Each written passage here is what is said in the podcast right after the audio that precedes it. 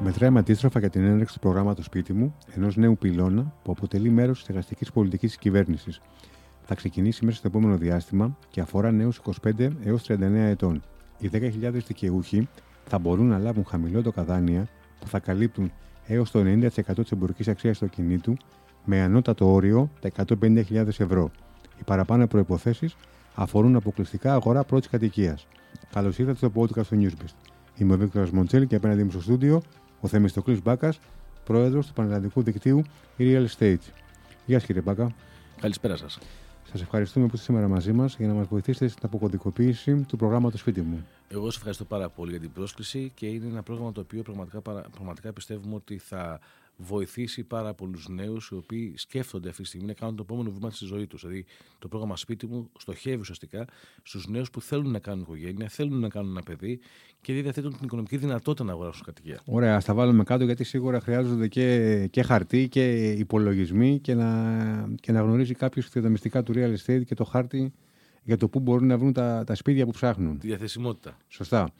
Ε, καταρχήν, να ξεκινήσουμε με το πότε θα αρχίσει το πρόγραμμα χορήγησης εργαστικών δανείων και τι ακριβώς προβλέπει. Εγώ θα, θα ήθελα να σας αναφέρω ότι είναι πολύ σημαντικό το γεγονός ότι πλέον σαν χώρα μπαίνουμε στη λογική και υπάρχει ένα νομοθετικό πλαίσιο ολοκληρωμένο όσον αφορά τη εργαστική πολιτική. Σκεφτείτε ότι πάρα πολλές χώρες στην Ευρωπαϊκή Ένωση από το 2018-2019 έχουν μπει στη δικασία και έχουν υιοθετήσει μέτρα που στοχεύουν στην άμεση αναχέτηση του οικού στέγας. Ενώ πάρα πολλές χώρες παράλληλα έχουν ήδη ένα ποσοστό κοινωνικής κατοικίας στη χώρα που συζητάμε, ας πούμε στην Αγγλία, στη Γαλλία, στην Ισπανία, υπάρχουν χώρες που έχουν ήδη ένα ποσοστό κοινωνικής κατοικίας. Η χώρα μας δυστυχώς ή ευτυχώς, δυστυχώς έχω θα πω αυτή τη στιγμή, δεν, έχει, δεν είχε την υποδομή, μάλλον δεν είχε προβλέψει ποτέ να υπάρχει ένα ποσοστό κοινωνικής κατοικίας. Τώρα, όσον αφορά το πρόγραμμα σπίτι μου, το δάνειο που θα χορηγείται στο πλαίσιο του προγράμματο σπίτι μου ε, ουσιαστικά ε, είναι για 10.000 δικαιούχους, όπως είπατε και εσείς, για αξία ακινήτου έως 200.000 ευρώ. Αυτή είναι η αξία του ακινήτου. Το δάνειο όμως θα είναι έως 150.000 ευρώ και θα αφορά ακίνητα τα οποία θα είναι κατασκευής έως το 2007, κατασκευή τους, έως 150 τετραγωνικά μέτρα μπορεί να επιλέξει σπίτι. Αυτό το πρόγραμμα αναμένεται να τρέξει στο πρώτο τρίμηνο του 2023 και πάρα πολλοί αυτή τη στιγμή άνθρωποι έχουν μπει στη λογική να αναζητούν τέτοια κίνητα, να δουν τι ακίνητα υπάρχουν, πώς μπορούν να ενταχθούν και περιμένουν πλέον να ξεκινήσουν τις αιτήσεις. Ωραία.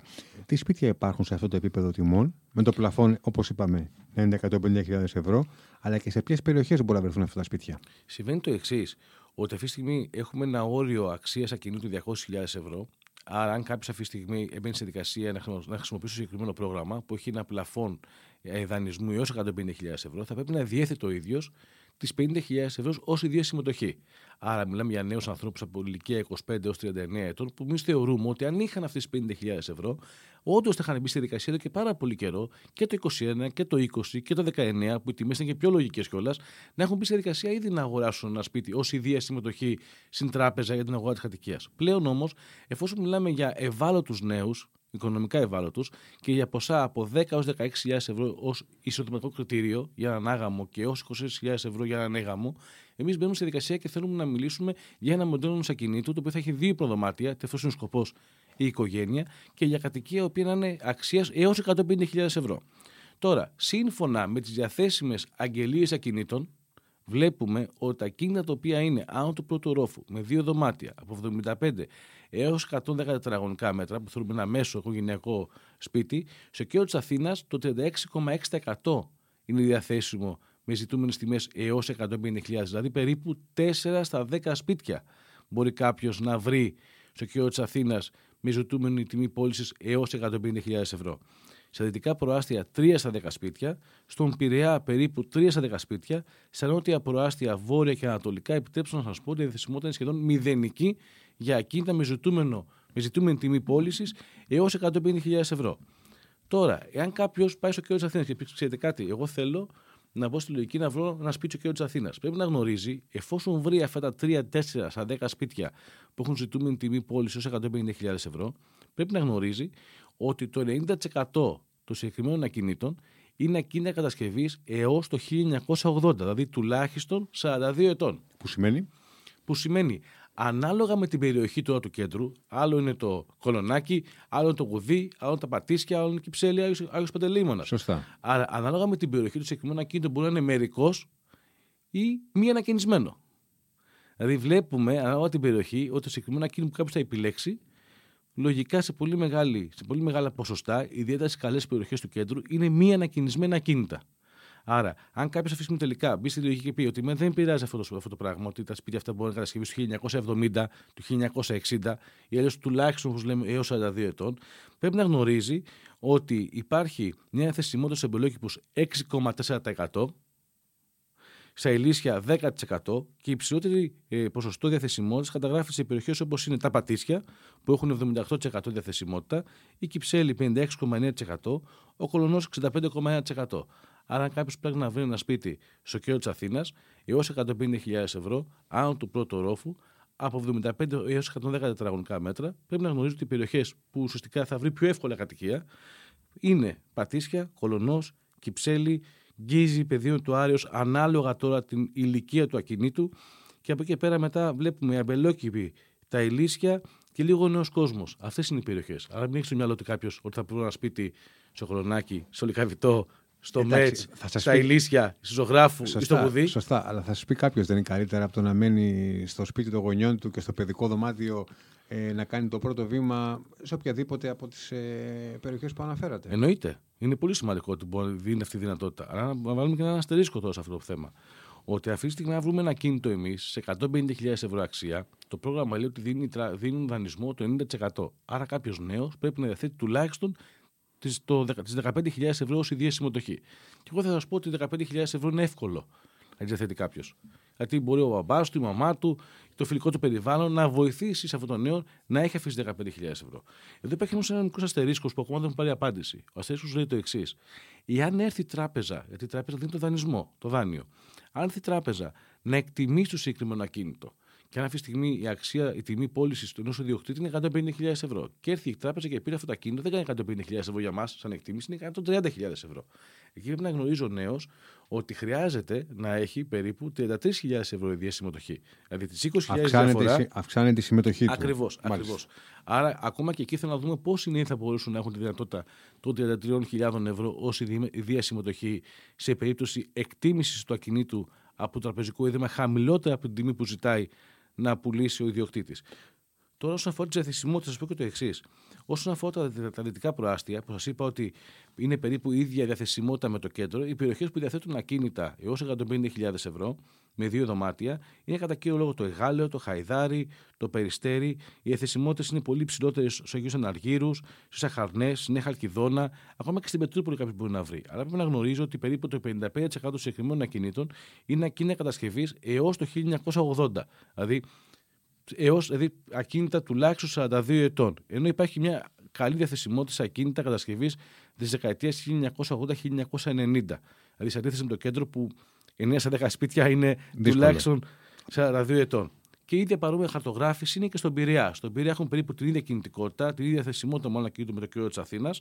Εκεί βλέπουμε όμως ότι η διαθεσιμότητα κατά κύριο λόγο σε περιοχές όπως είναι τα Καμίνια Παλιά Κοκκινιά, Πυραϊκή Χατζικυριάκιο, ε, στην περιοχή στο καλή πολυφρεατίδα, στο νέο φάληρο πολύ μικρή διαθεσιμότητα και στο κέντρο του Πειραιά ακόμα μικρότερη διαθεσιμότητα. Αυτές είναι οι περιοχές που κάποιος πρέπει να κινηθεί για να μπορεί να βρει ένα κίνητο χωρίς να ταλαιπωρηθεί σε αξίες ως 150.000 ευρώ. Σχετικά με το επιτόκιο, θα είναι σταθερό ή κειμενόμενο; Αυτό που διαβάζουμε εμείς, το επιτόκιο θα είναι 1% κειμενόμενο είναι το Euribor. Το θέμα ποιο είναι, το 1% που ακούει ο κόσμος είναι το 1% στο συνολικό ποσό. Αυτή τη έχουμε ένα ποσό που θα δώσει δανεισμό μαζί με το κράτος 100.000 ευρώ, 75.000 ευρώ θα δοθούν από το ελληνικό δημόσιο άτοκα, χωρίς κανένα τόκο, και 25.000 ευρώ θα είναι το επιτόκιο της τράπεζας. Όποιο επιτόκιο έχει η τράπεζα. Εδώ είναι το εξής όμως. Συνολικά μπορεί να έχουμε 1% στο ποσό των 100.000 ευρώ, αλλά αν αυξηθεί το επιτόκιο που έχουμε ήδη αυτή τη στιγμή αύξηση των στεγαστικών επιτοκίων.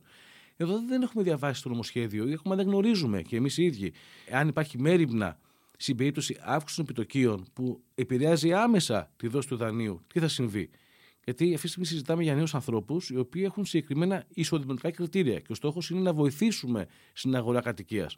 Αν αυξηθεί η δόση του δανείου, υπάρχει μέρημνα για αυτούς τους ανθρώπους να μην αντιμετωπίσουν προβλήματα; Εννοούμε ότι άμα δεν μπορούν να καλύψουν για κάποιους ε, μήνες το. Τι δόση; Αύριο το ένας νέος άνθρωπος μπορεί να βρεθεί εκτός εργασίας για ένα διάστημα τριών μηνών, να μην είναι άνεργος και να μην, να μην μπορεί να πληρώσει την, τη δόση του δανείου. Αυτή, Υπάρχει αυτή τη στιγμή δεν είναι ξεκάθαρο τι, τι θα συμβεί. Όχι, δεν το γνωρίζουμε καθόλου. Ούτε, ούτε, ούτε στην περίπτωση που έχουμε αύξηση του επιτοκίου, ούτε στην περίπτωση όμως αν κάποιος χάσει την εργασία του για δύο μήνες, τρεις μήνες και δεν μπορεί να δώσει τη δόση του δανείου.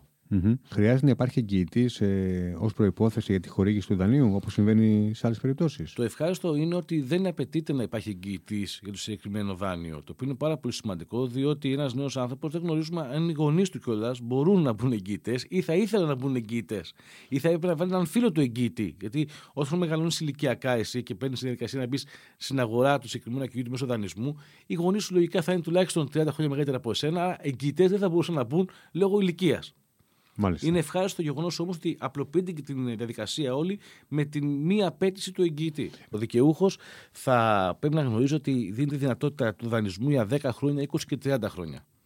Άρα πρέπει να γνωρίζει και ο ίδιος ότι αυτή τη στιγμή θα κουβαλάει εισαγωγικά στην πλάτη του ένα χρέος για όσο χρονικό διάστημα αυτός επιλέξει. Και αν κάτι πάει στραβά, χτυπά ξύλο, τι συμβαίνει; Εκεί το μεγάλο ερωτηματικό, το οποίο δεν γνωρίζουμε, μήπως ενδεχομένως μπορεί να υπάρξει ένα νέο κύμα κόκκινων δανείων και πληστηριασμών σε πρώτη κατοικία νέων ανθρώπων που τέθηκαν στο πρόγραμμα λόγω αδυναμίας μη εξόφλησης των δόσεων του δανείου ή συγκεκριμένου χρονικού διαστήματος. Δηλαδή, υπάρχουν πράγματα τα οποία θέλουν αυτή τη στιγμή μία αποσαφήνιση και λίγο προσοχή περισσότερη. Mm-hmm. Δηλαδή, πάμε, πάμε να κάνουμε καλό αυτό το πρόγραμμα. Δεν μπορούμε να δημιουργήσουμε πρόβλημα στον κόσμο.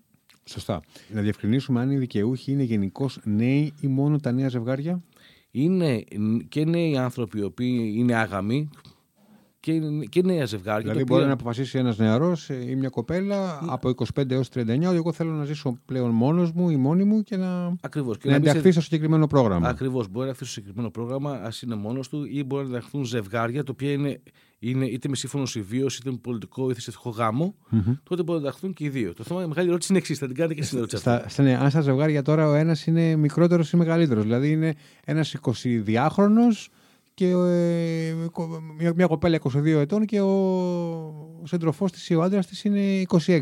Μπορούν να ενταχθούν; Μπορούν να ενταχθούν. Ακόμα και ένας άντρας αν είναι 45 ετών και η σύντροφός του είναι 38 ετών, μπορούν να ενταχθούν. Δηλαδή, ένας από τα δύο, ένας από τους δύο, αν είναι παντρεμένοι. Πρέπει όμως, ο, ο ένας να είναι στα όρια. Να είναι στο όριο. Στο όριο Αυτό ξέρετε ποιο, όμως, ποιο είναι σε αυτό, σε αυτό το όριο, το ηλικιακό. Το πρόγραμμα το εξαγγείλει ο Πρωθυπουργός το 2022 στη ΔΕΘ.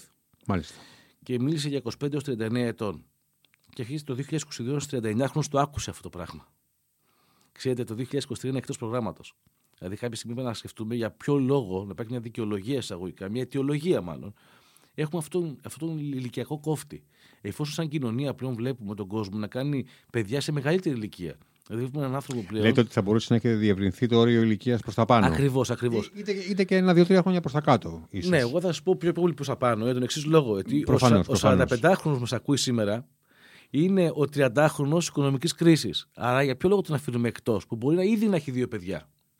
Και μπορεί να έχει και κάποιες οικονομίες πιο εύκολα σε σχέση με τον 25χρονο. Ακριβώς. Ακριβώς. Να τις διαθέσει για τη εγώ, θε, εγώ θέλω να πιστεύω πάντως ότι το κυβερνητικό επιτελείο θα εξετάσει αυτό το, το θέμα της, ε, του ηλικιακού ορίου, διότι δεν θα βοηθήσει τόσο πολύ. Δηλαδή, εμείς λέμε ότι το πρόγραμμα είναι πάρα πολύ ωραίο που ξεκινάμε, αλλά θεωρούμε ότι στην πράξη, στην πράξη όμως, θα, θα δούμε τους νέους αυτής της ηλικιακής ομάδας που σύμφωνα με τα κριτήρια που θέτουν τα τραπεζικά ιδρύματα των φορολογικών δηλώσεων τριών ετών, ε, τη μόνιμη εργασία που δεν ξέρουν πόσοι νέοι τελικά έχουν μόνιμη εργασία. Γιατί η τράπεζα ζητάει μια μόνιμη εργασία. Μα πιο πολλοί νέοι στην ηλικία των 25 ετών έχουν εποχιακή εργασία, 6 μηνών, 7 μηνών ή δουλεύουν στο κλάδο του τουρισμού.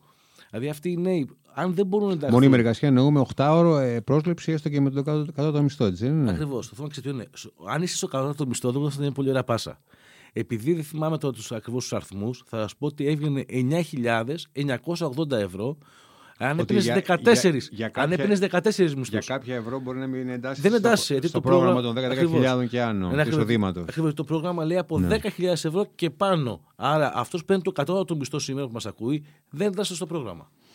Μάλιστα. Η δικαιούχη βάση του νόμου που πέρασε στη Βουλή είναι 10.000. Να ξεκαθαρίσουμε το εξής. Αναφερόμαστε σε 10.000 ακίνητα ή σε 10.000 πολίτες. Και στην περίπτωση ενός ζευγαριού, ένα ζευγάρι λογίζεται ως μία περίπτωση ή ως δύο άτομα; Ένα ζευγάρι λογίζει σαν δύο άτομα. Άρα οι 10.000 ε, δικαιούχοι ουσιαστικά είναι 5.000 ζευγάρια. Άμα πάνε σε απόλυτο αριθμό Άκου, όλα ζευγάρια, ας πούμε. Εμείς θεωρούμε όμως ότι το πρόγραμμα, επειδή είναι 375 εκατομμύρια ευρώ του ελληνικού δημοσίου συμμετοχή, εμείς θεωρούμε ότι δύσκολα θα ξεπεράσει τις 3.500 με 4.000 δικαιούχους συνολικά είτε δηλαδή ζευγάρια. Δηλαδή εκεί που είναι 10.000 αυτή τη στιγμή, εμείς θεωρούμε ότι θα φτάσουμε σε 7.500 με 8.000 ζευγάρια, αν μιλάγαμε για ζευγάρια. Και ο λόγος είναι ότι το πρόγραμμα αυτό θα δει μεγάλη κινητικότητα στην Αθήνα, που υπάρχει το μεγαλύτερο πρόβλημα όσον αφορά το κόστος στέγασης και τις τιμές των ακινήτων. Άρα, πολύ μεγάλο ποσό θα απορροφηθεί στην Αθήνα.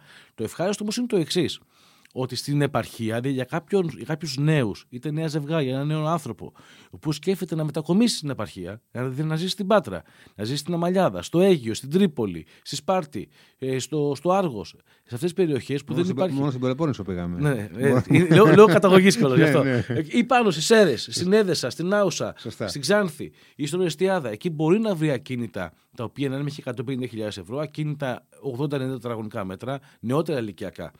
Εκεί μπορεί να βρει ακίνητα ο νέος και να βρει καλύτερα και πιο ποιοτικά ακίνητα. Δηλαδή, ακόμα ακίνητα του 1995-2000 κατασκευή. Εκεί οι τιμές είναι πιο λογικές σε στην πολύ καλύτερη κατάσταση. Ακριβώς, ακριβώς. Αντιθέτως, στην Αθήνα βλέπουμε ότι υπάρχει μικρή διαθεσιμότητα κινήτων και παλιά σπίτια. Άρα, ο νέος στην επαρχία που μπορεί να ενταχθεί αντιμετωπίζει ένα πρόβλημα. Να ξέρετε. Σημαντικό. Ότι πιο πολλοί νέοι στην επαρχία κάνουν φορολογικές δηλώσεις στα φορολόγητο. Δηλαδή θα μπορούσε να ενταχθεί ο νέος. Εκεί, εκεί έχει τις προποθέσει ε... να βρει το καλύτερο σπίτι και η καλύτερη τιμή, αλλά δεν έχει τις προποθέσει για να ενταχθεί στο πρόγραμμα βάσης τη φορολογικής δήλωσης. Ακριβώς. Αντιθέτως, ο νέος που μένει στην Αθήνα ή το νέο ζευγάρι που θα σκεφτόταν να πάει στην περιοχή καταγωγής του, αλλά η περιοχή καταγωγής να μην είναι να μην είναι προορισμός με έντονη τουριστική δυναμική όπως είναι η Καλαμάτα π.χ., που εκεί δεν θα βρεις εύκολα σπίτι, δηλαδή έχει τα ίδια κτίρια περίπου από την Αθήνα, θα μπορεί να βρεις σπίτι πραγματικά πάρα πολύ και πρέπει να το σκεφτεί. Εγώ τους λέω στους νέους ανθρώπους: σκεφτείτε το, μήπως είναι μια ευκαιρία να φύγουν πολλοί άνθρωποι από την Αθήνα και να, να ζήσουν στην επαρχία σε ένα δικό τους ιδιόκτητο νεότερο σπίτι και να ξεκινήσουν τη ζωή τους πλέον με νέες βάσεις. Mm-hmm. Κύριε Μπάκα, να ρωτήσουμε κάτι. Μιλάμε για 10.000 ε, δικαιούχους. Σε περίπτωση που το πρόγραμμα ανοίξει και υπάρχει μεγάλη συμμετοχή και βρεθούν 17.000 δικαιούχοι, για παράδειγμα. Ποιοι έχουν προτεραιότητα; Πάνε με μια χρονολογική σειρά, πάνε με, με, με, με κατά πόσο θα, θα καταθέσουν τα χαρτιά και τα οικονομικά τους θα είναι, θα είναι εντάξει; Ποια είναι τα κριτήρια που θα ακολουθηθούν ώστε να κλείσει ο αριθμός των 10.000. Δίνει τη δυνατότητα μέσω του, το, το, όταν ανοίξει η πλατφόρμα ουσιαστικά να γίνονται αιτήσει, σου δίνει τη δυνατότητα. Εγώ θεωρώ ότι με, με σειρά προτεραιότητας θα είναι και παίρνεις την απάντηση από το Τραπεζικό Ίδρυμα και έχεις την απάντηση αυτή και πρέπει μέσα στους 8 μήνες τουλάχιστον να έχεις δεχτεί την πρόταση της τράπεζας ή αλλιώς παίρνει στην επόμενη σειρά, τη δική σου σειρά. Αλλά από ό,τι ξέρουμε η κυβέρνηση, ανάλογα το πώς θα πηγαίνει το πρόγραμμα, θα μπαίνει σε δικασία να βάζει και άλλα χρήματα στο συγκεκριμένο. Δηλαδή, έχουμε 375 εκατομμύρια, θα ξαναβάλει άλλα 375 εκατομμύρια σαν κράτος ε, για να ξαναδημιουργηθούν άλλες ενδυνάμει 10.000 δικαιούχοι. Mm-hmm. Και το όριο των 25, των 39, που, 39 ετών που κουβεντιάσαμε νωρίτερα, φανταζόμαστε ότι άμα, κάποιος, ε, άμα η διαδικασία αυτή πάρει 5-6 μήνες και έχει περάσει τα 39 έτη και πάει 40, δεν, δεν βγαίνει εκτός προγράμματος. Δεν θεωρώ να γίνει θεω, αυτό. Θεωρητικά εντάσσεται μέσα στο πρόγραμμα από τη στιγμή που θα καταθέσει το φάκελό του μέχρι τα 39 του έτη, έτσι δεν ναι, είναι; Ναι, έτσι θεωρώ και εγώ ότι θα είναι. Το θέμα ξέρετε ποιο είναι όμως όλο αυτό που συζητάμε. Όχι, μπορεί να φαίνονται για κάποιες ε, λεπτομέρειες, αλλά όταν υπάρχουν τέτοια, τέτοια γραφειοκρατία από πίσω και μια πλατφόρμα πρέπει να συμπληρωθεί, είναι πράγματα που κάνουν διαφορά, έτσι δεν είναι; Σίγουρα, εμείς θέλουμε να δούμε πώς θα κινηθεί το δημόσιο πάνω στην ε, λογική του νέου προγράμματος σπίτι μου. Το θέμα είναι να δούμε πραγματικά το εξής όμως. Να σας πω το εξής στη δική μας κριτική.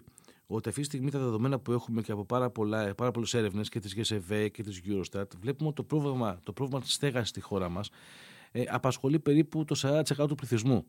Δηλαδή 4 στους 10 Έλληνες. Αυτό το πρόγραμμα που συζητάμε είναι για 3,5 θέλετε 5, θέλετε 10.000 δικαιούχους δεν θα πρόκειται να λύσει το θέμα, να ξέρετε. Όχι, αλλά είναι μια αρχή. Μία, μία αρχή. Είναι μια αρχή. Συμφωνούμε σε αυτό. Αλλά αυτή η οποία αρχή... μπορεί να έχει εξέλιξη, μετάλλαξη. Ανάλογα διεύρυνση. Με... Συμφωνώ απόλυτα μαζί σας. Είναι μια αρχή που μπορεί να φέρει μια, μια, μια διεύρυνση, δυνάμει διεύρυνσης στο άμεσο μέλλον. Το θέμα είναι ότι σήμερα που συζητάμε και το 18 και το 19 και το 20 και το 21 και το 22 και το 23 που διανύουμε αυτή τη στιγμή και είμαστε αρχές του έτους, να ξέρουμε ότι το κόστος στέγαση θα μας απασχολήσει πάρα πολύ όλους. Ναι, Άρα με 10.000 δικαιούχους δεν λύνουμε το πρόβλημα που αφορά αυτή τη στιγμή και τους νέους που μας ακούν, αλλά και τις οικογένειες. Γιατί ξεχνάμε πολλές φορές λέμε το εξής. Συζητάμε συνέχεια για νέους ηλικιακά 25-39 ετών. Ένας άνθρωπος που είναι 45 χρόνων, 50 χρόνων, ο οποίος δεν μπορεί να πληρώσει τον οίκο του σπιτιού του. Δεν μπορεί να πληρώσει, πληρώσει τη δόση του δικά του στεγαστικού δανείου, με την αύξηση των επιτοκίων. Αυτό το, το, αφήνουμε εντελώς εκτός. Δεν υπάρχει. Μα η στεγαστική πολιτική είναι, είναι, ένα, είναι μια ομπρέλα ουσιαστικά πάρα πολλών μέτρων. Ένα μέτρο είναι αυτό για τους νέους, 10.000. Το δεύτερο μέτρο ποιο είναι, το τρίτο, το τέταρτο, το πέμπτο μέτρο; Δηλαδή, βλέπουμε σε άλλες χώρες της Ευρώπης να υπάρχουν διάφορα μέτρα που στοχευμένα αναλυκιακή ομάδα, ανα, ανακοινωνική ομάδα Ε, και δυστυχώς- σύμφωνα με, ισοδο- με συγκεκριμένα εισοδηματικά κριτήρια. Ε, Δυστυχώ δεν είναι ο, ο μοναδικός πυλώνας που είμαστε πίσω και τρέχουμε για να καλύψουμε Τρέχουμε λίγο αργά όμως, την, να την ξέρετε. Ευρώπη. Δεν τρέχουμε, Ε, τρέχουμε. Ενδεχομένως, ενδεχομένως, φυσικά, φυσικά. Μπορεί κάποιος ζευγάρι να ενταχθεί στο πρόγραμμα και μετά από μερικά χρόνια να μετακομίσει γιατί του τα έφερε έτσι η ζωή προς το καλύτερο και να έχει το δικαίωμα να νοικιάσει το σπίτι ενώ ακόμα δεν το έχει, ξεχρα... δεν το έχει ξεχρεώσει; Αυτό είναι μια πολύ εύλογη ερώτηση που σκεφτόμαστε και εμείς. Εγώ θα σα πω το εξή: ότι α, α, ε, μπήκε στο πρόγραμμα, πέρασαν πέντε χρόνια, το ζευγάρι αύξησε τα δικά του εισοδήματα. Δηλαδή, αντί για 25.000 ευρώ, θα έχει 50.000 ευρώ εισόδημα. Τι συμβαίνει στην περίπτωση αυτή, βγαίνει εκτός του μέτρου του επιτοκίου του 1%. Πρώτον. Δεύτερο στοιχείο, το συγκεκριμένο ζευγάρι θέλει να πουλήσει το συγκεκριμένο ακίνητο, να αποπληρώσει το δάνειο και να πάει να αγοράσει μια άλλη κατοικία. Να το απο- Έχει να το δικαίωμα- αποπληρώσει. Ναι, ναι. Έχει το δικαίωμα να ξαναγοράσει κατοικία ως πρώτη με τα ωφέλη της πρώτης κατοικίας. Άμα ισχύει το πρόγραμμα. Αν ε, ισχύει το εννοείται, πρόγραμμα. ναι. Ή ας πούμε αυτή τη στιγμή να νοικιάσει το συγκεκριμένο ακίνητο που και εσύ ως πρώτη κατοικία και να πάει σε ένα σπίτι μεγαλύτερο. Όχι, εγώ το σκέφτηκα αλλιώς. Μπορεί να κληρονομήσει ένα σπίτι από κάποιο συγγενή του. Μια γιαγιά του, ας πούμε, για παράδειγμα. Ναι. Έτσι δεν είναι, ή από τους γονείς του. Εγώ θεωρώ ότι παίζει ρόλο τα, τα οικονομικά κριτήρια και τα δεδομένα που υφίστανται της, την, δε- τη χρονική στιγμή που γίνεται το αίτημα. Τώρα, μακάρι όλοι αυτοί οι νέοι άνθρωποι που θα ενταχθούν στο πρόγραμμα, στο άμεσο μέλλον μετά από τρία ή πέντε Μακάρι, χρόνια, προφανώς, να έχουν προφανώς, υψηλότερα προφανώς. εισοδήματα και να κληρονομήσουν ακίνητα. Σε αυτές τις περιπτώσεις, τι ισχύει με τον έμφυα; Πληρώνει κανονικά και το, τον έμφυα. Τώρα, Ο... τώρα ξέρετε κάτι, μου χτυπάτε μια, πώς το λένε, μια ευαίσθητη χορδή. Ε, δεν είναι. Δεν πρέπει να Ναι. το ξέρουμε αυτό, να το ξεκαθαρίσουμε. Κανονικά πληρώνει τον έμφυο. Όπως Κανονικά. είμαστε μια χώρα η οποία το σπίτι δεν μας ανήκει, έχουμε τη χρήση του ακινήτου, δεν έχουμε την ιδιοκτησία. Άρα πληρώνει, πληρώνει αυτός που έχει. τη- Δηλαδή ο ενοικιαστής δικαιούχος, ή δανειολήπτης, πληρώνει τον έμφυα. Ενώ αυτό, ξέρετε, έχει, λίγο- είναι λίγο διαφορετικό στη, δικ- στη λογική της ιδιοκτησίας. Πρέπει να κατέχει την ιδιοκτησία, δική σου την ιδιοκτησία, για να πληρώσει τον έμφυα. Εδώ είμαστε λίγο διαφορετικά σε αυτή τη Ναι. χώρα. Οπότε κανονικά έτσι δεν είναι; Κανονικά ο έμφυα. Υπάρχουν αστερίσκοι που πρέπει να προσέξουν οι δικαιούχοι. Αν και μας έχετε αναλύσει ήδη πάρα πολλά πράγματα, υπάρχει κάτι άλλο που πρέπει να προσέξουν όσοι θέλουν να ενταχθούν στο πρόγραμμα; πρέπει να γνωρίζουν ότι δεσμεύονται για 10, 20 ή ακόμα και 30 χρόνια. Από αυτό είναι μια σημαντική απόφαση οποιοδήποτε νέο άνθρωπο. Όταν είσαι 25 χρονών, μπορεί να φτάσεις να φτάσεις 55 ετών για να οπληρώσει ένα δανεισμό. Δεύτερο στοιχείο, αυτό που λέω πάρα πολλούς στου νέους ανθρώπους, ναι, μπορεί αυτή τη στιγμή το συγκεκριμένο πρόγραμμα να τους βοηθήσει όταν πληρώνουν ένα ενίκιο να μπουν στη λογική να αγοράσουν ένα σπίτι. Εδώ όμως βλέπουμε ότι οι νέοι, οι πραγματικά ευάλωτα, ευάλωτοι νέοι ηλικιακά, οι οποίοι δεν έχουν ιδέα συμμετοχή, οι οποίοι δεν διαθέτουν αποταμιεύσει η οικογένειά τους, θα δυσκολευτούν πάρα πολύ στο συγκεκριμένο πρόγραμμα.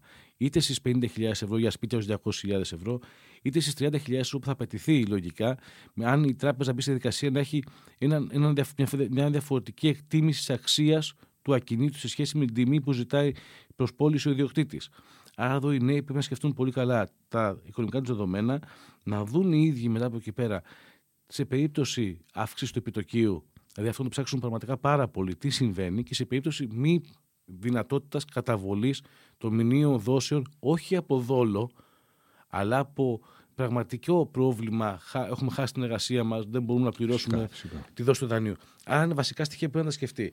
Εγώ αυτό που λέω στους νέους είναι το εξής: Μη συγκεντρώνονται όλοι και ψάχνουν να κίνητα να βρουν στο καιρό της Αθήνας ή στα δυτικά προάστια. Υπάρχουν και το υπόλοιπο Αττικής, υπάρχουν νέες αναδυόμενες περιοχές στην Αθήνα που κάποιος νέος πρέπει να κοιτάξει πολύ πιο εύλογα. Μπορεί να είναι πιο μακριά αυτή τη στιγμή από την εργασία του, μπορεί να μην έχει στάσει στο μετρό, μπορεί να χρειάζεται να χρησιμοποιήσει μέσα μαζικής μεταφοράς όπως είναι ο προαστιακός ή το, ή το τραμ ή το λεωφορείο ή ακόμα και το αυτοκίνητό του. Όταν αγοράζουμε ένα κίνητο, πρέπει να σκεφτούμε ότι κάνουμε μια επένδυση. Δεν είναι μόνο να καλύψουμε τη δική μας στεγαστική ανάγκη. Άρα, ας μπει στη λογική να δει και άλλες περιοχές πλησίων του κέντρου της Αθήνας ή στο υπόλοιπο Αττικής. Σχετικά με τους ε, ιδιοκτήτες που θα διαθέσουν το κινητό τους για αυτό το πρόγραμμα, θα εντάσσονται και αυτοί σε κάποια πλατφόρμα ή απλά οι δικαιούχοι θα, φέρουν, θα ψάχνουν τις αγγελίες και θα βρίσκουν το σπίτι; Όχι, δι- λογικά οι δικαιούχοι θα ψάχνουν τις αγγελίες κανονικά όπως κάνουν στην ελεύθερη αγορά. Θα δείξουν τον ιδιοκτήτη που ζητάει τη συγκεκριμένη τιμή πώληση του ακινήτου και θα έχουν σε μια συμφωνία όπως ακριβώς θα κάνουν σε μια ελεύθερη αγορά. Γιατί η ελεύθερη αγορά είναι απλά το δάνειο έχει το δημόσιο. Δεν σου δείχνει ποιο σπίτι να πάρεις. Εσύ επιλέγεις το ακίνητο και από εκεί πέρα το δημόσιο με δικά του κριτήρια που, που έχει ο κάθε δικαιούχος παίρνει στη δικασία του δανεισμού. Δεν αλλάζει κάτι από μια ελεύθερη αγορά, από μια ελεύθερη αγορά αγοράς κατοικίας με στεγαστικό δάνειο. Το επιτόκιο αλλάζει και η ίδια συμμετοχή είναι δυνάμει. Τίποτε άλλο. Άρα ο ιδιοκτήτη δεν έχει κάτι να περιμένει ότι θα συμμετέχει κάπω στην Ούτε θα είναι λιγότερο ή περισσότερο κερδισμένος. Εγώ θα σας πω, αν μου επιτρέπετε, ότι μπορεί να είναι και λίγο περισσότερο κερδισμένος. Διότι αν θα δίνουν ιδιοκτήτε σε συγκεκριμένες περιοχές της Αττικής που βλέπουν ότι υπάρχει διαθεσιμότητα. Όπως μας αναλύσατε στην αρχή, ναι. ναι. Εκεί θα δούμε λογικά τους ιδιοκτήτε όταν δουν μια έντονη κινητικότητα στο ακίνητό τους. Ξέρετε, ο ένας. Αυτομάτως θα. Μπορεί να αυξήσει την τιμή, σας λέω εγώ, 5.000 ευρώ. Να πει, έχω μεγάλη κινητικότητα. Ήρθε ο κύριος Μπάκας, μου είπε 135.000 ευρώ. Ήρθε ο κύριος ε, Βίκτορας, μου είπε 142.000 ευρώ. Γενικά μπορεί να δούμε ε, μία αύξηση των ζητούμενων τιμών πώλησης σε ακίνητα που πληρούν τι προδιαγραφές για το συγκεκριμένο πρόγραμμα σε συγκεκριμένες περιοχές που θεωρούμε ότι θα δούμε και την μεγαλύτερη κινητικότητα. Πιστεύετε πως θα, θα δούμε βελτιώσεις στο σχετικό νόμο από τα, τις πρώτες ημέρες που θα αρχίσει να τρέχει η πλατφόρμα, να ανοίξει; Εγώ θεωρώ ότι οποιοδήποτε νομοσχέδιο δεν είναι ζωντανός οργανισμός που πρέπει να εξελίσσεται ανάλογα με την ανάγκη, είναι πολύ μεγάλο λάθος. Άρα θεωρώ αυτή τη στιγμή ότι επειδή εμείς τρεις φορές έχουμε κάνει συγκεκριμένες έρευνες πάνω στο συγκεκριμένο πρόγραμμα, η πρώτη φορά ήταν, είχαν βγάλει εξαγγελίε του Πρωθυπουργού για ένα πρόγραμμα 100.000 ευρώ, δηλαδή για αξία σπιτιού 100.000 ευρώ. Είχαμε αναφέρει ότι δεν υπάρχουν ακίνητα με δύο δωμάτια 75 τετραγωνικά με 100.000 ευρώ στην Αθήνα. Τότε είδαμε την αύξηση του ορίου σε 150.000 ευρώ. Ευχάριστο γεγονός. Ξανακάνουμε πάλι έρευνα, ξαναλέμε πάλι ότι ξέρετε κάτι, η διαθεσιμότητα πάλι είναι πολύ μικρή. Δηλαδή δεν θα βοηθήσεις στην Αθήνα, θα βοηθήσεις την Πάτρα, την Τρίπολη, τις Σέρες, την Ξάνθη. Αλλά την Αθήνα και τη Θεσσαλονίκη, ιδιαίτερα στο κύριο της πόλης Θεσσαλονίκης, δεν θα βοηθήσεις το ότι υπάρχει διαθεσιμότητα. Τότε είδαμε την αύξηση του ορίου στις 200.000 ευρώ. Εγώ θεωρώ ότι στο άμεσο μέλλον, εφόσον ξεκινήσει το, το συγκεκριμένο πρόγραμμα να λειτουργεί, θεωρώ ότι το κυβερνητικό επιτελείο απαιτείται να μπει στη λογική να δει πού υπάρχουν προβλήματα, πού υπάρχουν αστερίσχοι και αυτά να διορθώνονται. Και να Ένα νομοσχέδιο έρχεται για να βοηθήσει ουσιαστικά στην υλοποίηση και ουσιαστικά και στην ανάγκη του σήμερα. Ε, το πιο σωστό είναι αυτό που είπατε, ότι είναι ένας ζωντανός οργανισμός και δεν πρέπει ένας νόμος άπαξ και ψηφίσει και τον αφήσει όσο έχει και να μην γίνονται. Έχουμε δει τα προβλήματα σε πάρα πολλά θέματα, να ε, ξέρετε. Ε, Δυστυχώς. είναι νόμος το 80. Ε. Έχουμε το 2023 πια. Κύριε Μπάκα, ευχαριστούμε πάρα πολύ για την ανάλυση και ελπίζουμε οι, οι δικαιούχοι να είναι, οι συμμετοχές να είναι πολύ περισσότερες των 10.000 ώστε να διευρυνθεί ακόμη περισσότερο το πρόγραμμα. Εγώ σε ευχαριστώ πάρα πολύ για την πρόσκληση και είναι χαρά μου όταν συζητάμε για θέματα που αφορούν την αναχέτηση του κόστου στέγασης. Είναι κάτι που θα μας απασχολήσει. Θέλουμε να είμαστε πάνω σε αυτό, να το κοιτάζουμε, να το ψάχνουμε, να δούμε οτιδήποτε νεότερο γίνεται και η αγορά πρέπει να δίνει προτάσεις. Ευχαριστούμε πολύ. Εγώ ευχαριστώ.